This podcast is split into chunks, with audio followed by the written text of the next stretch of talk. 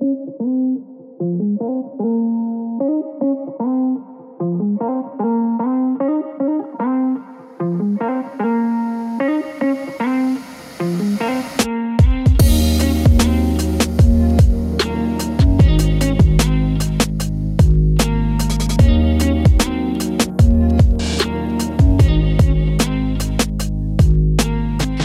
Faith and Fable, a pastoral podcast where we discuss common and often controversial topics from a biblical perspective. I'm Lena. I'm Matt Miller. I'm Matt Henry. And I'm Mark. So we decided That, five minutes ago. that you were mocking me. Well, Well, that's no, I going was on. just mocking you. But we decided something five minutes ago that we are going to do a little promo. yes. We're going to grow up and be real podcasters. Do real podcasters. It's time. We're like, how many are we? How many episodes do we have now? This is 31. 32. Are you serious? This is yeah, 32. this will be 32. 32. At some point, we actually qualify as a podcast Yeah, we're not just a bunch of dudes throwing up some mics anymore. Like, and a dudette. Hey, we were Oh, uh, yeah, yeah, we yeah, were yeah, top that's 12 in uh Where was it? Oh, United Arab United Arab Emirates. nice. Are you we're the serious? top 12 podcast. I think it was like 18, and it was Oh, maybe 18. for a day, but yeah. hey, we Yeah. were in. Have we broken 200 yet in the US? no. Oh. So we're still uh But it's always Are in our we in the genre. top it's in our genre. Uh, I, I don't know. I haven't checked. But the way for us to become in the top 200 This is what we got. Yeah. is for people to take the time out of their day and write a review on iTunes, preferably a five star. But take the time. If you really like it, then you should say something about it because that helps us reach. I don't know how, but somehow it helps us reach a profound amount of people. tag us in things, share things, like things. Tell your friends about it. I so mean, Tell let me be the one that verbally expresses how stupid I am. I didn't know that. Yeah, it's true. So in some way, when people actually go more than just like, they actually write a review. It helps. It does. So okay, when I we first when that, we first that's cool. started, when we first started, we were just you know under the genre of spirituality or whatever. And so when you scroll down, you'd see recommended podcasts, and it would be Joel Osteen or whatever, you know, Really? whatever the top spiritual like uh Furtick. He has no. He has a they're podcast. top ranking. Well, Well, they're it's their sermons. sermons. They're sermons. Well, that. I think they have they're not even sermons, but that's a separate topic. okay, go ahead. But as people started giving us reviews and stuff like that, if you noticed, you'll go down and you'll see podcasts like The Briefing or Sheologians or Doc and Devo because they're similar to us and similar to our theology because people who rate and review listen to them too. And so the way that that I did works not is that, that. you know, they see what you like. Hey, based we're in on the, what we're you in the listen to. pipeline now. Yeah, we are. We're in that reform. Those are our peers. Pipeline. Yep. So So we need them to Help to more of our peers say that find again. us. Then, for my sake, what do we need them to do? five star review well, on shut up! iTunes. I don't know what's going on. I'm an old guy. True. I'm learning here Thanks too. for honestly. agreeing with that, Matt. So five star Five stars. review. Say something nice. Yeah. Or say something Tag us on not Instagram. nice. Like our stuff. no. So we're, what we're gonna do though. If they got something to say that's not nice, they ought to like send me a message first. And I'll We- respond we need, we need to be able to censor. no. well, we've actually had a couple of complainers, but then we had a. I, I actually messaged him, and we Yeah, we had had a good conversation. We actually talked about it, and then Yeah. worked it all out. So yeah, Yeah. but so we're gonna do a giveaway. right. we It's did gonna- decide that It's gonna involve books, books.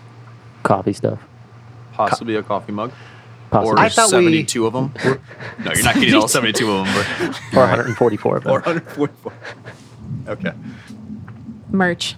Yeah, that kind of stuff. So like and share. Don't just listen to it, like and share. yeah. But do listen to it as well. Yeah, that was helpful, huh? yeah. so with this excellent transition, Let's talk about the we're Trinity. gonna talk about the Trinity. Everybody Uh, just rewinded right through that, I bet you. Yeah, they're they're hitting that little 15 second thingy. yeah. What speaks more about the Trinity than podcast? promotion? Yeah. I just discovered that 15 second thing. Oh, it's a glorious invention. I had no idea. I was like trying to swipe and I couldn't. I was That's how people the get through our program. intro I was just gonna say how many Which people. is an the, utter uh, shame. I want to. I want to put that out there. If you do the 15 second intro for the If you listen beginning of our it. podcast for the music, just let us know somehow. You get to be a top We want fan. to. We want to know. Like I I like it, but I mean, Some people don't. so, some people don't. I mean, for mixed mixed feelings about it. I think it should be Neil Diamond, but Uh, okay. again, I'm an old guy. The trick is you got to turn. Trick is you got to turn the, the subs on your car all the way up. Yeah. Yeah. That's the idea. Then you'll be good. So Trinity. Once again. Yeah. Try to reel this in here, Yeah, man. uh, I'm trying. Um, so we we talked about. So we're doing a series on the Trinity here, and it's going to keep going. I don't know how long, but we're just going to keep doing it. But we um we we start out by talking about why to contemplate the person of God and how that's our highest calling as human beings. And so we've also discussed some of the common heresies related to the Trinity. You give me a weird look. I'm just thinking that you have your Krav Maga t-shirt on, and then I was thinking the MAGA, and then I went to Trump, and then I thought you oh would Oh be gosh. like beaten You're up, lucky it's and not in red. a milkshake would be thrown on you. Yeah, except it says Krav before the Maga. Yeah, but some people wouldn't look that far. Worldwide MAGA. Oh! Oh yeah, Yeah, it looks just like that. bring the torches. Bam. Well, pro Israel. I apologize. it's a glimpse into how my mind works, and it's not a pretty thing. Anyway, let's bring it back to why we are doing the Trinity. something that actually matters. Yes. Um, so we saw, in light of that, though, those overwhelming statements about the oneness of God and that there's no other God besides Him. Um, and how then, in, in light of that, the Bible also speaks about the plurality of God and how it has this comfortable transition in talking about the oneness of God and also the plurality of God without blinking or even taking a breath. And so um, we left off, I think, last time by talking about how, or a caution not to use these analogies Right. to describe God, like water. He is not a four leaf clover, three leaf clover, whatever. He's not it. He's not an egg. He's not a tree, and he's not a sunshine beam. Yeah. So all of those analogies in some way default you into some kind of heresy, Yep.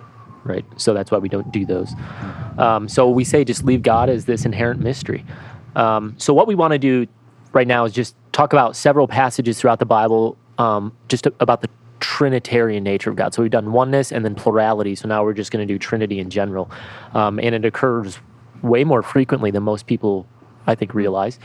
Um, partly because of how we read, uh, we don't grasp what we're reading. Eyes tend to just pass over many things, and we also have this nasty habit of taking verses out of context. Yep. Very Um, much so. So, in light of that, All right. kick so I can't recall, but I think we looked at some of these briefly last time. Um, yeah, but we want to mention some. regardless, we're going to do it again. The first passage is out of Isaiah. In fact, there's a few in the Old Testament that are really fascinating. You want to read the Isaiah 48 passage? Come near to me, listen to this. From the first I have not spoken in secret. From the time it took place, I was there. And now the Lord God has sent me and his Spirit. All right, so that's out of Isaiah 48 16. And so the question is, who is the me? Because it says, Come near to me, listen to this. And then it mentions that the Lord God, and the word God there is Yahweh. Uh, so the Lord God sent me. So the important thing here is to figure out who the me is. And the only way you can do that is go backward. You guys know that, right?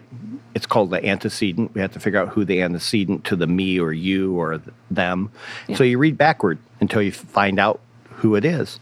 And you go all the way back to verse 2, and that's where you finally find out who it is that's talking. And you find out that it's Yahweh.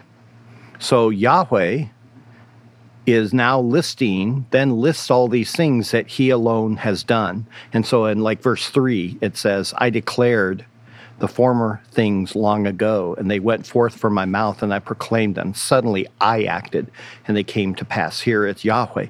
And then in verse 9, for the sake of my name I delay my wrath, and my, for my praise I restrain it for you, in order not to cut you off, talking about Israel. And then in verses 12 and 13, listen to me, O Jacob, even Israel, whom I have called. I am he, I am the first, I am also the last. Surely my hand founded the earth, and my right hand spread out the heavens when I call them, and they stand together. And right in, in along with that, then in verse 16, he says, Come near to me, listen to this. The Lord God, or the Lord Yahweh, has sent me. and his spirit. So right away you have mixed in there, you have this Trinitarian statement of Yahweh being sent by Yahweh as well as his spirit. That's a really cool passage. It is, yeah. Very complex, but yeah. Um, another one would be Isaiah 61 and verse 1. This one I like even more. Yeah. Uh, it says, The Spirit of the Lord God is upon me, because the Lord has anointed me to bring good news to the afflicted. He has sent me to bind up the brokenhearted, to proclaim liberty to captives and freedom to prisoners. And then, as we know, this is, of course, I'm going to be preaching on this one soon. So I'm actually Very very, excited. soon, yeah. actually.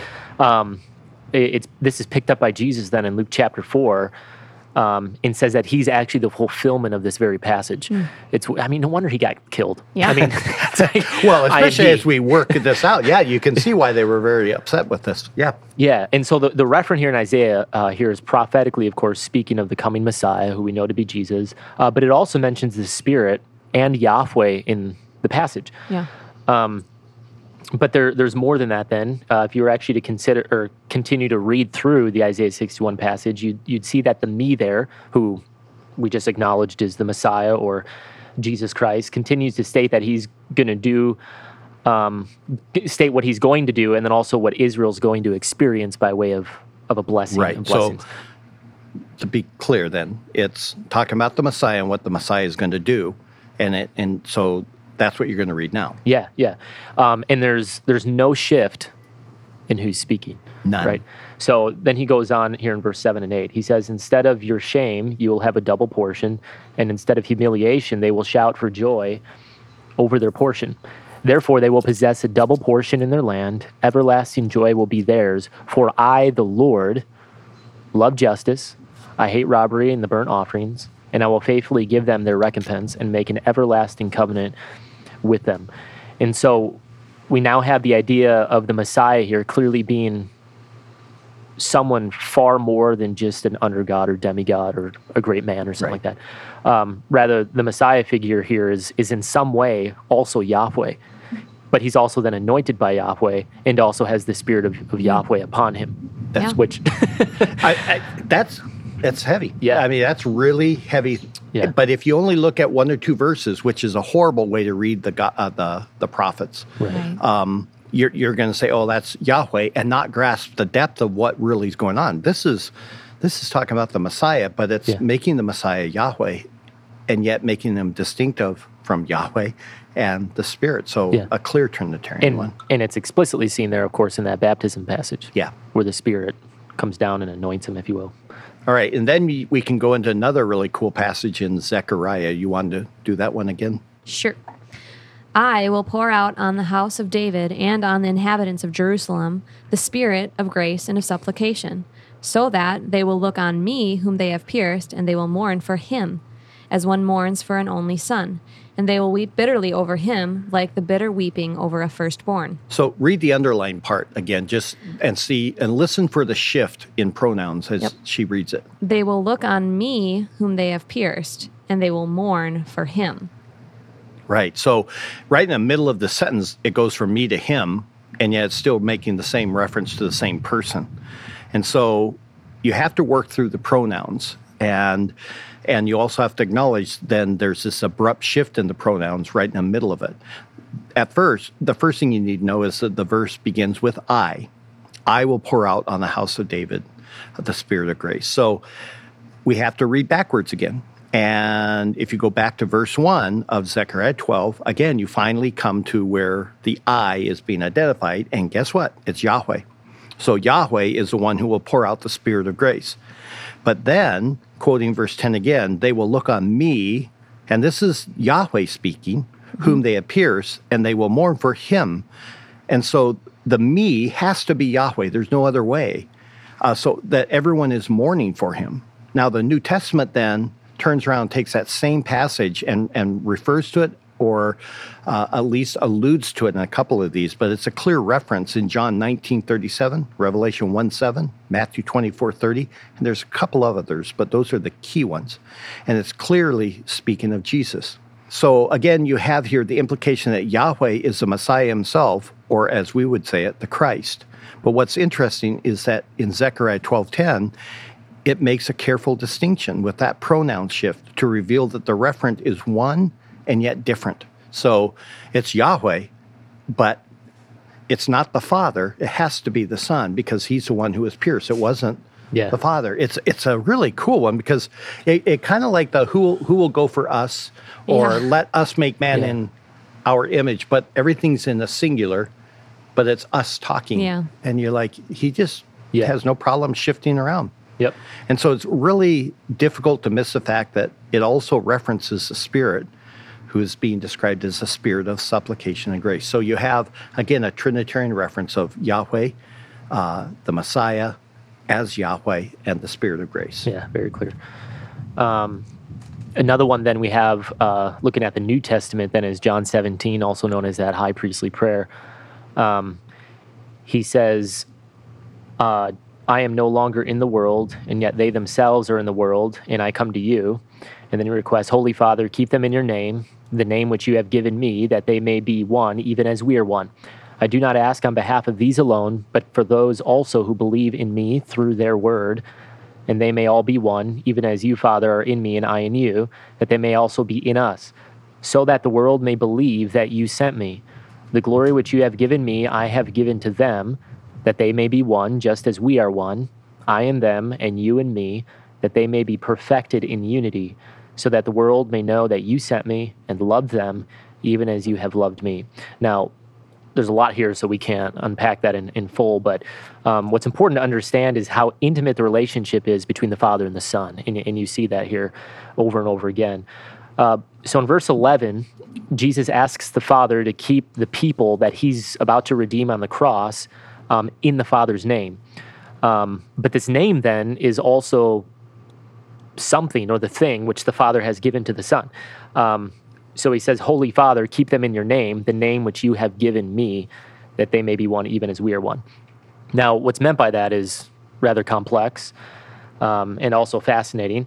Uh, it- but in simple terms, it's simply speaking of the church remaining loyal or faithful to who God is, that is his name, his character, his Right. attributes, Right. all that good stuff.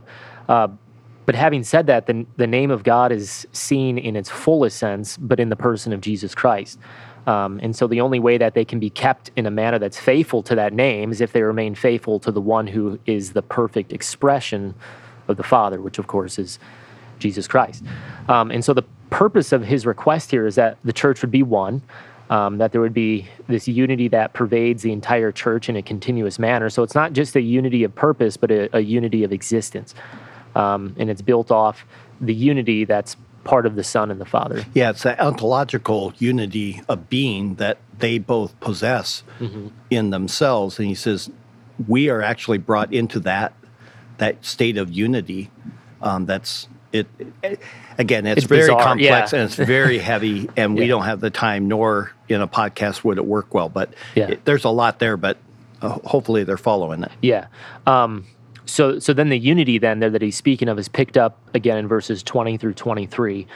Um, and so so it's a glory, glorious passage, but in the sense that it speaks of this utter closeness that the church actually enjoys with the person of God himself. Um, notice we see the Father is in the Son, the Son is in the Father, and also the church then is in both of them. Somehow Yeah. there's this unity. Um, so yes, the Father and the Son are one, but they're also distinguishable. There, there's a there's a distinction that's being made here. Yeah. Um, so this also s- speaks of, of the equality of being for both of them, and that's another interesting aspect. So there's no sense of some kind of hi- hierarchy between No. these members of the Godhead. Yeah. And by the way, these are the kinds of passages that the early church, with like guys like Athanasius, were working through, w- where the doctrine of the Trinity finally got hammered out and worked Yeah. through, because they mean something. We have to work through what do they mean. Yeah. Um, and so that only talked about the Father and Son and that Yeah. relationship of unity and also um, sameness in in being. So now we can see another passages passage that does that with the Spirit and the Father. And so that's in 1 Corinthians 2, 10 through 12. And since we've been having you read mine, why don't you do that? Okay. For to us God revealed them through the Spirit. For the Spirit searches all things, even the depths of God. For who among men knows the thoughts of a man except the Spirit of the man which is in him?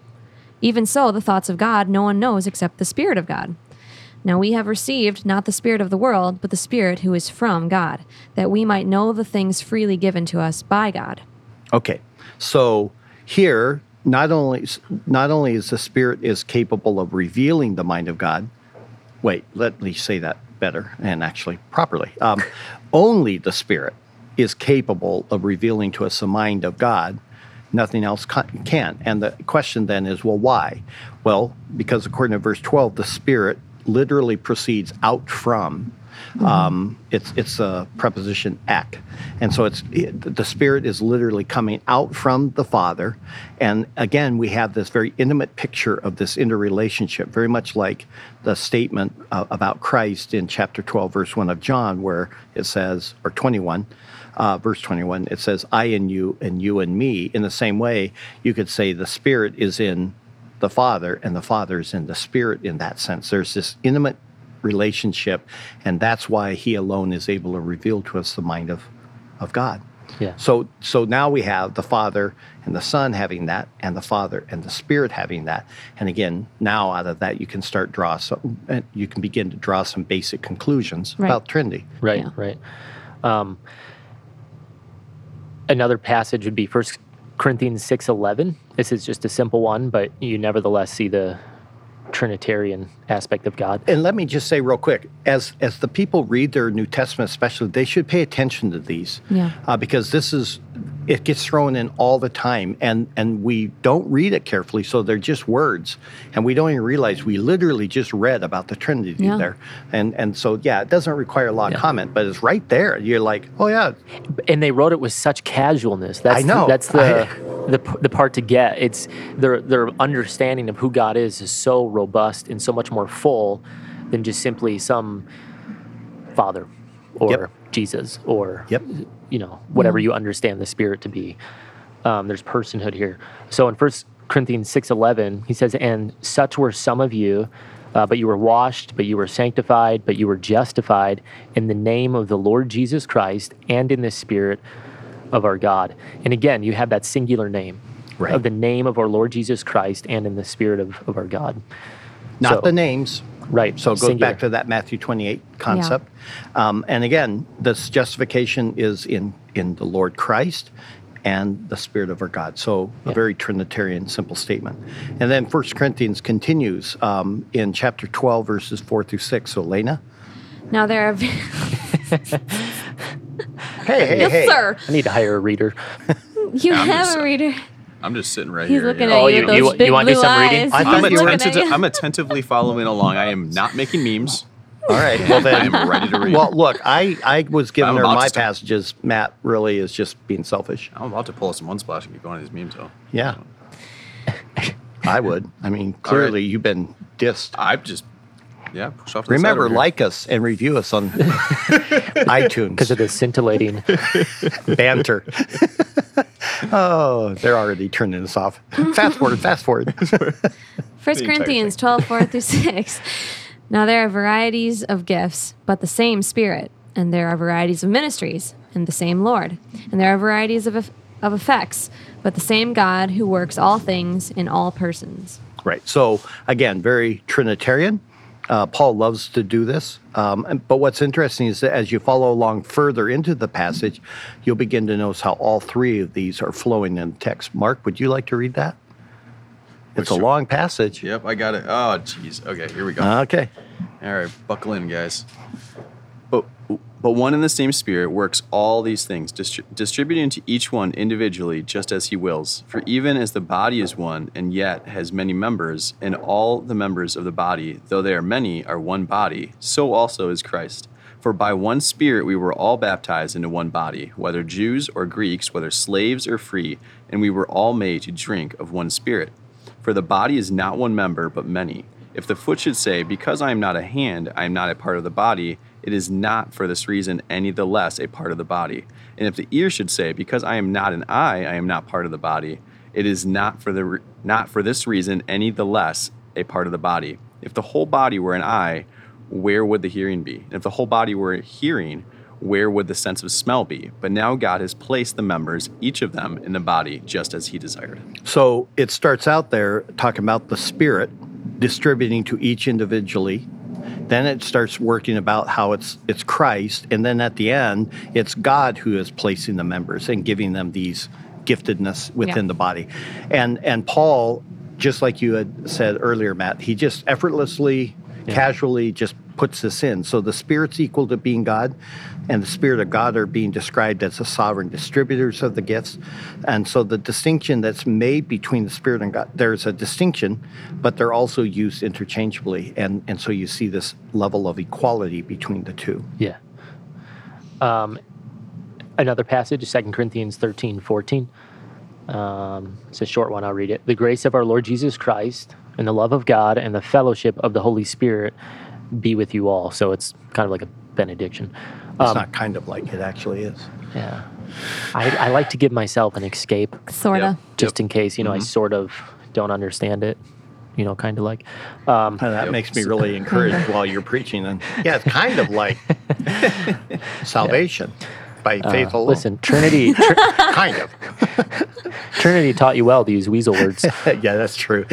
Trinity being the seminary, The not. se- yeah. not take yeah, not yeah. That's the first thing you Yeah. learn in seminary is after you make an absolute statement, you rip to pieces. Yeah. you start to soften your words. Yeah. So it could be understood as yes, Right. Or it appears to, to be, yeah, right. and you let the professor say it is. One could observe. Um, so Paul, yeah, so Paul's giving a benediction here. Why don't you Um, read that benediction since we totally yeah. messed it up? Uh, the grace of our Lord Jesus Christ and the love of God and the fellowship of the Holy Spirit be with you all.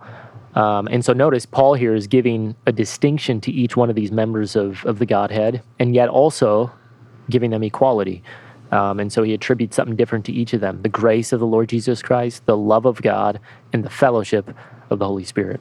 And if we were preaching this, that this is one of those passages that's worthy of an entire hour of preaching. Absolutely. Because it really does get in, and we'll talk about this in a later podcast, what's called the economic uh, Yeah. trinity. The fact that though they're one in essence and, and equal in essence, they have unique roles. Roles, yeah. Yeah. And time, this space, one and lays it out so beautifully. In fact, we'll probably go back to this passage. Now, there, there's another one that's so long we won't read it. Um, it's actually one whole sentence in the Greek. Um, it's a really cool passage in Ephesians chapter 1, verses 3 through 14. So it's one solid uh, sentence. Uh, but in that there there's so much deep and wonderful theology but actually what he's writing is a trinitarian passage. Um, the first set of verses verses 3 through 6 will talk about the father's work and so in verse 3 we have been blessed with every spiritual blessing in, uh, in the heavenly places by the father. In verse 4 he has chosen those whom he desired to save. But he doesn't do it in a vague way because in verse 5 the father lovingly predestined those chosen to become now his sons. And then in verse 6 the goal of this would be that his grace would be known and we would praise him alone for his saving work. So that's the father. Then christ becomes the second focus. So in verses 7 through 12 we, we learn about christ's work and a couple of them. In verse 7 christ is the one then who redeems us from the penalty of sin. So we're back in the economic aspect of the trinity. The father doesn't redeem us the, the son does. The father sends his son to do it. Uh, and then in verses 9 and 10 christ becomes a revealer of the will of the father. And then finally he ends it all in verses 13 through 14 with the work of the spirit so he's the one who seals us in Christ, and he becomes a proof of the fact that we are fellow heirs to all things in Christ. So in this one massive sentence, he just works through the Trinity, and it's just there. And and again, people's eyes pass over it because they're so big on it's a talking about the doctrine of election or predestination or adoption or redemption that they've missed the bigger point. It's this is our triune God at work, Yeah. and and what what they have accomplished that is such a blessing to us, their children. Yeah, and, his- and what I children. what I love about that passage in particular, which is why we're even doing this whole series on the Trinity, is the controlling verb that starts that thing out, which is blessed be. In Yes. other words, praise. Yes, So this yes, is an issue of worship. So the the understanding of the doctrine of the Trinity is what fills out Paul's worship, right. and so we we ought to take our In fact, I think the guy's name, he's a theologian, um, and I believe he's really solid. He was back when he said this. His name was Scott Hafemann. He, uh, he talks about that all of this is a doxol, it, it, it's a theology that is designed to lead to doxology or praise. Yeah. And that and it's because the controlling verb Yeah. is one of praise. We need more songs written like this today. Yes. Um, another passage would be Ephesians 2 18. Through him, we both have our access in one spirit to the Father. So again, Trinitarian. Through him, meaning Christ, we both have our access in one spirit and then to the Father. So all three members of the Trinity again are mentioned. And then uh, Ephesians 4, 4 through 6. There's one body and one spirit, just as also you were called in one hope of your calling, one Lord, one faith, one baptism, one God and Father of all, who is over all and through all and in all. And so here, Paul is talking about unity, and this is a unity that we're supposed to preserve. We're to be diligent in preserving the unity that we have in the Spirit. Um, and then he describes what that looks like, and it's the fact that we have one Spirit, we have one Lord, and we have one God and Father of all. So again, he he frames that critical reality of our unity that we have as Christians that's all built in the fact that we have this triune God. And so we look at their unity and we now become sharers in that and we are to jealously guard that. Uh, Paul again in Second Thessalonians 2 13 through 14, he says, But we should always give thanks to God for you. So, again, this is just a, a thanksgiving to Paul. This is what he's thankful for. And he's talking about the reality of salvation. Brethren, beloved by the Lord. Why? Because God has chosen you from the beginning. For what purpose? For salvation through sanctification by the Spirit and faith in the truth. And boy, that's just a dense thing. I know. There's so much there. And it was for this he called you through our gospel that you may gain the glory of our Lord Jesus Christ. And so again, intermixed in all of this is Father, Son, Spirit. Right. And so that's our survey. There's others that we could do, but um, I think this will be enough.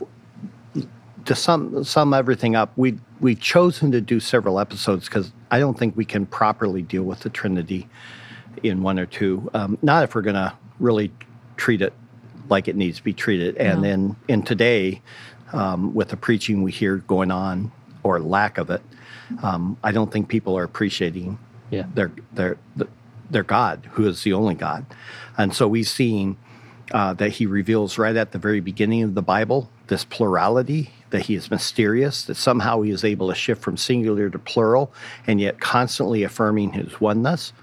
Um, but it also gets into something that we'll have to do another podcast later on on the the concept of the process of progressive Yeah, revelation yeah. right? Because what starts out somewhat vague in Genesis, and you're like, wait a second, it's just let us make man in our single image. What's going on there? It's not told. But then you're in Isaiah, right? Or Yeah. Zechariah, and you're seeing that Yahweh is sending Yahweh, who's now being pierced, who's also has the Spirit. And so now you're seeing this Trinitarian. By the time you get into the New Testament, you start to see that full treatment, a, a very broad, robust uh, theology and and revelation of the Trinity. Yeah. So what we're going to do from here is I, I've already started to write up the notes that we're going to. At first, I wasn't going to talk about the deity of the Father, but I thought, you know what, we're going to talk about what the Bible describes of God as Father, um, because I don't think we really think about the fatherhood of God like we ought Yeah. to. So we'll just do a whole podcast just on the nature of God as Father. Then we'll look at the deity of the Son, and then we'll do another one on deity of the Spirit, and then we'll talk about the economic aspect of that Trinity. Yeah. I hope these are helpful. Yeah. And then also, one of the things we talked about here, which is critical, I think, to understand, is we're not simply talking about God as Trinitarian, but God as triune. Right. Yeah. Um, and I guess this will get into somewhat of the economics, but that everything that this God does, uh, who's one God in three persons, he does in unity. So there's no member of the Trinity that's rogue. Yeah. Um, all three parts are playing an, a vital part Yeah. to that one work of the one God for the purpose of bringing glory to this one God.